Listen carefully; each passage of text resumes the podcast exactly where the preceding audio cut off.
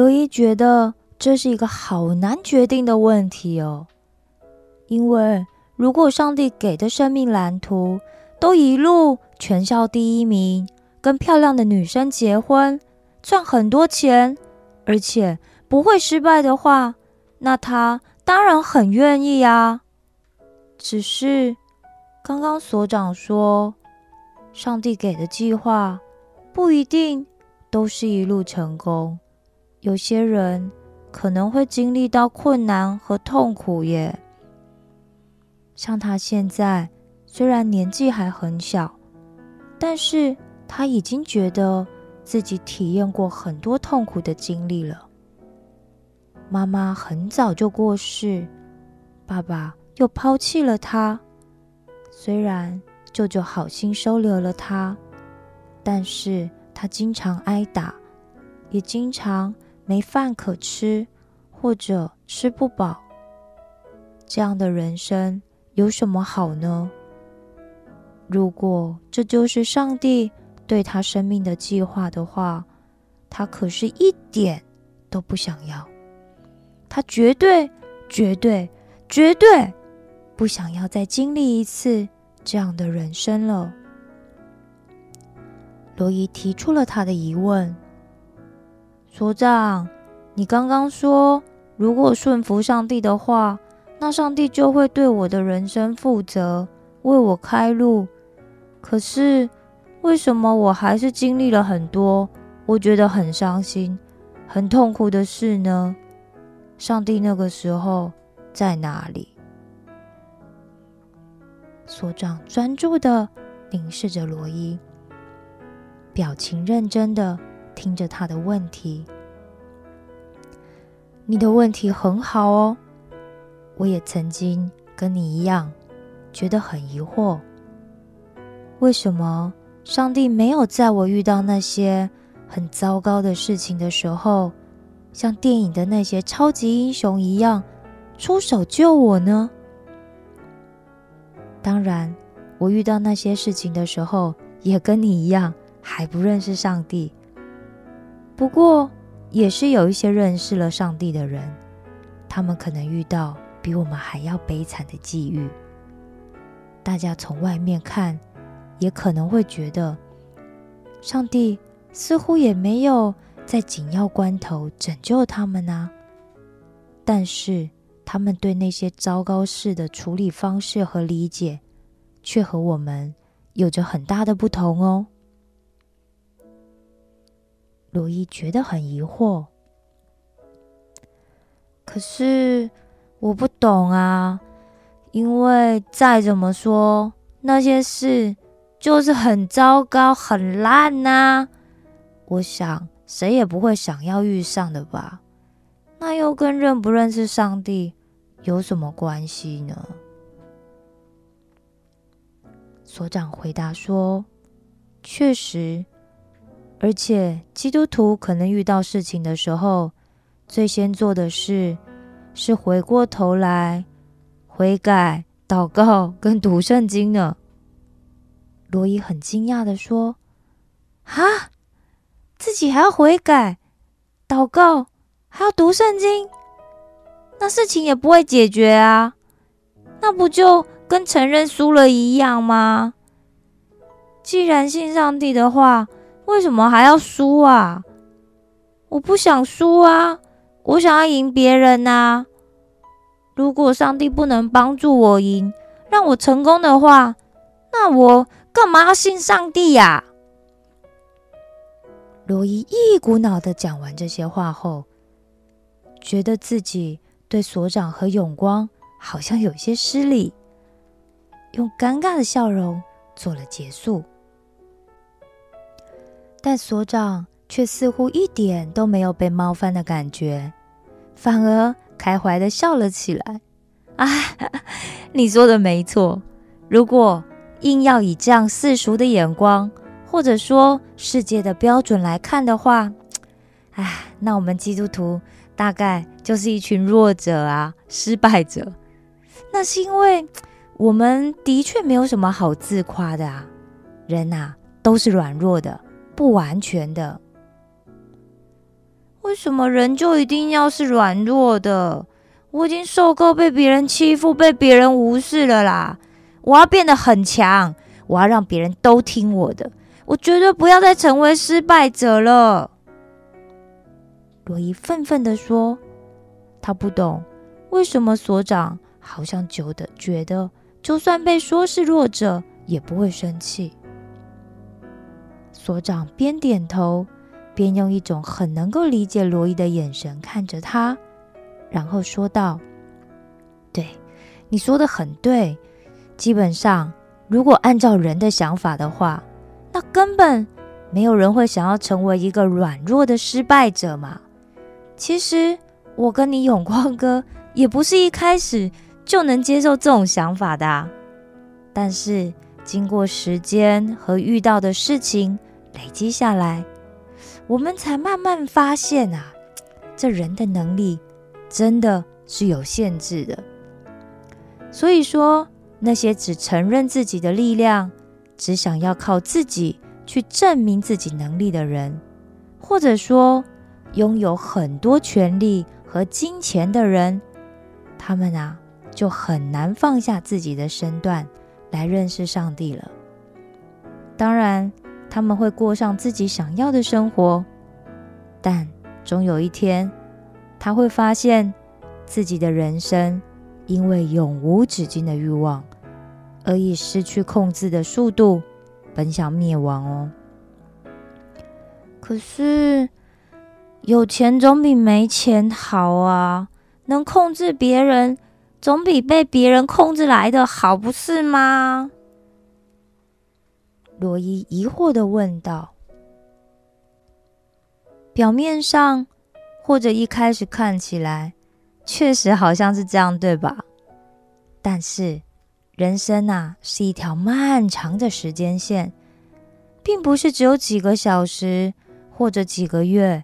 几年嘛，如果我们把眼光放大到我们的一生的话，就不一定是那样子啦。你说是吗？你想想，你身边有没有看过因为很成功、赚了很多钱之后，却搞到身败名裂、家庭破裂这样的例子呢？所长征询着罗伊的想法。罗伊想了想之后。就回答所长说：“对，我的舅舅他以前也是很成功的人，但是我知道他好像因为贪心呐，想要赚更多的钱，所以就搞到破产了。现在就变得一无所有。舅妈是因为舅舅有钱的时候外遇，所以才离开他的，而表哥。”也只每天会埋怨舅舅，一看到舅舅就想跟他吵架。有时候我半夜起床，看到舅舅一个人坐在客厅里喝酒的样子，就觉得他的背影好寂寞。我不想要成为舅舅那样。我以后成功的话，也一定不要像我舅舅那样。所长带着理解的微笑说。当然啦，你因为见过你舅舅的经验，所以你一定会小心，不要成为他那样的。但是，明枪易躲，暗箭难防啊！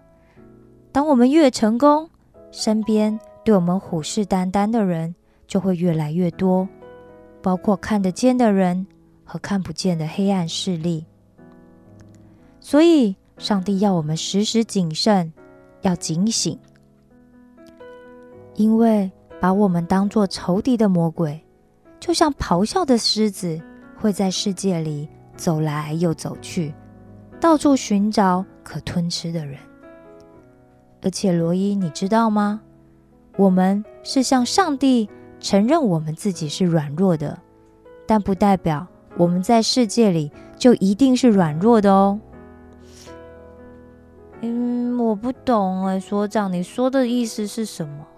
为什么我们是向上帝承认我们是软弱的，但不代表我们就一定是软弱的呢？罗伊搔了搔头，被所长的话给搞迷糊了。所长又继续说明：如果我们承认上帝是创造这世界的主，那么最有能力、最有权力的应该是上帝，不是吗？罗伊点了的点头，表示同意。那么，再有能力、再成功、再有钱的人，也是上帝创造的，对吧？但是，通常人会因为握有权力和金钱而产生更多的欲望，于是他们最终会认为自己比上帝还要大，还要厉害。这样的人。会把上帝看在眼里吗？罗伊摇了摇头，因为这样的人会变得骄傲又自大，而上帝会抵挡骄傲的人，赐恩给谦卑的人。也就是说，上帝不会放过骄傲的人，并且会赐下恩典给谦卑的人。如果魔鬼抓住了一个人，要让他灭亡，那最简单的方式就是让他变得骄傲，变得目中无人就可以啦。因为在灭亡以先必有骄傲，在跌倒以前心中高傲，骄傲也是许多愤怒的根源。而愤怒的情绪不仅会蒙蔽我们的理智，还会让我们做出愚蠢的行动。也就是说，我们就会被愤怒掌控。罗伊又点了点头，表示了解，并且说：“舅舅就经常在喝醉酒后就变得很容易生气，耶，经常说我们看他的眼神就很像是看不起他一样，然后就会痛打我或是表哥。但是隔天酒醒了之后。”又会充满后悔的向我们道歉。所长怜惜的拍了拍罗伊的肩膀：“怎么没有来报警呢？”罗伊不好意思的说：“我知道舅舅只是心情不好，所以才拿我们出气。我怕报警的话，舅舅就会被抓去关了。这样的话……”我跟表哥该怎么办啊？而且舅舅也是有对我好的时候嘛，像我爸爸丢下我的时候，也是舅舅收留了我啊。所以那样做的话，好像很忘恩负义啊。罗伊说出了这几年他一直忍耐的真正原因。这时候，刚好煮好咖啡的永光。端着咖啡走到罗伊的旁边，他把咖啡送给了所长后，伸出了他充满力量的手，把坐在椅子上的罗伊给拥进了怀里，搔着他的头说：“你呀，真是一个善良的孩子，辛苦你了，罗伊。这段时间你一定过得很痛苦，每天都很心惊胆跳的吧？”在永光温暖的怀抱里，罗伊觉得自己长久以来的委屈好像都释放了。记忆里那些伤心流泪的夜晚，好像也因为永光的安慰而变得模糊了。原来伤痛是真的可以被疗愈的。他原本以为。自己的伤痕只会越来越大，越来越深，却从来不知道，原来只需要一句安慰的话，一个温暖的拥抱，他的伤口就会奇迹般的自我愈合。所长示意永光也坐下来，他喝了一口永光用赛风壶煮出来的香醇咖啡后。继续说道：“我们每个人呐，都会有一些骄傲的想法，比如说想要自己是完美的，活在一个完美的世界里；或者看见别人发生好事的时候，嘴里虽然没有说，但心里却会嫉妒的想着，觉得那个好事应该是要发生在自己身上才是啊。还有，如果有人说话得罪我们的话，我们也会因为这样而生气很久。另外，我们也通常不喜欢暴露自己的问题或者弱点，认为若是要把事情做好的话，就要靠我们自己。或者也经常是会认为自己就是对的，只要别人不接受我们的想法和意见的话，我们就会很容易生气。罗伊听了之后，就马上举手表示他有疑问，说：“可是这不是很正常的吗？因为我的意见很重要啊。”所长笑着说。是啊，这的确是很正常的啦。我们的意见也确实很重要，但是尊重别人、倾听别人的想法也一样很重要哦。如果我们没有学习到什么是谦卑的话，我们就会很容易让内心的原始想法暴露到外在来。那不仅会让我们跟别人格格不入，也会因此产生冲突。那学习谦卑就不会让内心的想法暴露出来了吗？那不是很假吗？原始的想法不是才是最真实的吗？而且跟别人不合的话，就不要跟他们好就好啦。我自己一个人还比较轻松嘞。罗伊还是有着很多的疑问。不过，罗伊，你知道吗？上帝。创造我们的目的，并不是要我们孤单的自己活在这个世界上哦。上帝啊，就是因为不想要我们孤零零的自己过一生，所以才会在创造亚当没多久之后就说了：“哪人独居不好，我要为他造一个配偶来帮助他。”而且，我们生命的意义，其实。就在这些关系里，所以说，如果你是很认真的想要知道你被创造的目的和生命存在的意义的话，那就更不能脱离任何一种跟人之间的关系了。所长看罗伊一副摸不着头绪的样子，就又补充的说道。上帝的能力会在软弱的人身上更加的凸显。有时候我们会生气，会去伤害别人，或者说出让自己后悔的话，却无力改变自己的状况。所以日复一日，年复一年，因为要去承认自己的失败或者错误是很难的。但是。如果我们可以放下骄傲和无谓的自尊心，看见自己的错误，并且向上帝忏悔的话，那么一切就会开始转变。但是，如果我是一个犯错的人的话，上帝还会要我，还会爱我吗？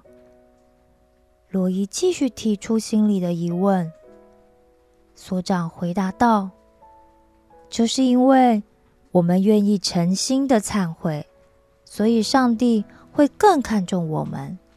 因为耶稣说过：‘我来本不是招义人悔改，乃是招罪人悔改。’耶稣说，他就是为了那些觉得自己有错、知道自己需要帮助的人来的。就是因为其实我们犯了错。”上帝仍然爱我们，他的爱才显得伟大，不是吗？耶稣他虽然是没有罪的，但他却为了有罪的我们舍了性命。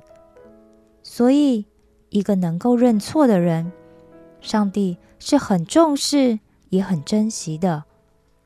因为只有我们想法变得谦卑，带动我们的行为也跟着谦卑了。那么，我们的人生才有可能真正的产生改变。罗伊似乎明白的点了点头，问道：“那我要做些什么才能变得谦卑呢？”所长说：“你的问题很好哦。其实学习谦卑很容易的，像你从刚刚到现在就已经做了一个很好的谦卑的示范哦。”罗伊睁大了眼睛，不明白自己有做了什么是称得上谦卑的事吗？请听别人就是第一步，而且你刚刚提出疑问的时候，是用很想要了解，但是却不傲慢的态度，那是很重要的。罗伊害羞的说。那是因为刚刚到派出所之前，永光哥有提醒我啦。永光哥说，我们都会想要得到别人对我们的尊敬，那我就要先成为一位值得被尊敬的人。我的态度会决定别人用什么样的态度来回应。如果我讲话很粗鲁、很没礼貌的话，那么别人也会用同样的方式来对待我。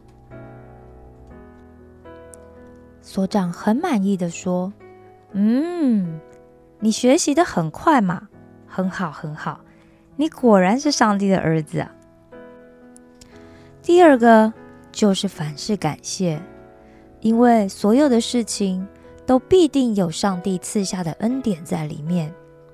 譬如说，你有想过，你为什么每天睡觉后还可以平安无事的醒来吗？如果没有空气的话，你会怎么样呢？我们觉得醒来和有空气可以呼吸都是很理所当然的，所以我们从来都不会去感谢上帝。但我们可以控制自己身体的运作，或者去决定有没有空气吗？我想应该没有一个人可以，对吧？所以，如果我们睡觉的时候身体就不再运转了，又或者突然这个世界上完全没有空气的话，那我们还能醒来吗？这些看起来好像是平常我们根本不会去想的事，但是如果我们能够从这些生活的日常小事，开始练习感谢上帝的话，那么我们就会知道自己的脆弱和渺小，也会变得谦卑。另外，我们在生活上难免会遇到别人伤害我们，或者对我们说冒犯的话。下次如果再遇到那些事的话，你记得要把那件事。带到上帝的面前，先感谢上帝。你可以这样跟上帝说：“上帝啊，我感谢你。虽然我很不喜欢现在的状况，我很生气，也很难过，所以我要先向上帝承认我的情绪。我也会去想想，这里面如果我有做错的地方的话，那会是什么？”我为我做错的部分向上帝悔改，并且感谢上帝让我看见我的不足，需要修正的地方。上帝呀，我再次为我遇到的事感谢你。这样祷告，上帝就会介入这件事。这么一来，那件事就不再只是你的事喽，而变成上帝的事了。你想想，那些你觉得麻烦的事，是让上帝去处理比较好，还是你自己处理比较好呢？罗伊兴奋地说：“当然是上帝帮我处理比较好啊！那上帝会去惩罚他们吗？”所长听了罗伊天真的回答后，哈哈大笑的说：“哎，你竟然都交给上帝了，那上帝就会去处理呀！”你还要管上帝怎么去处理哦？不是啦，不是都说善有善报，恶有恶报吗？那我很好奇，上帝是不是会狠狠的修理他们一顿嘛？上帝有他的法则，也许他不会用我们想象的方式去帮你伸张正义。毕竟我们可能也不完全是没错的嘛。上帝是嫉恶如仇的，所以上帝当然不会放过那些坏人啊。但是你想想，你有没有做过一些坏事呢？如果对方比你先向上帝祷告了，那么上帝也毫不留情的对待我们的话，你觉得如何啊？罗伊一想，就立马用力的摇头说：“不行，不行，不行，这样怎么可以呢？”所以，上帝要怎么去惩罚坏人，怎么治理世界，我们怎么能够插手干涉呢？对吧？我们该做的就是。透过圣经去学习理解上帝，并且顺服上帝的法则。罗伊很满意的用力的点了点头，表示他会这么做。这样听起来好像顺着上帝的意思去做比较好，哎，不是吗？所长微笑的问：“为什么你会觉得顺着上帝的意思去做比较好呢？”难道你不想赚很多的钱，变得很成功，过让所有人羡慕的生活吗？罗伊说：“想啊，但是所长你也没说，顺着上帝的旨意去生活就不能变得成功，不能赚到很多钱呐。而且我觉得，如果我上帝做我的靠山的话，那别人不是会更羡慕我吗？”永光笑着说：“哎呦，没想到你比我还快就抓到重点嘞！小脑袋转的很快嘛。”洛伊红着脸问所长说：“那么，究竟要如何才可以顺着上帝的旨意，又过上令人羡慕的生活呢？”是的，我们究竟要如何才能顺着上帝的旨意？又过上令人羡慕的生活呢？下次请继续收听《少年伊罗伊》。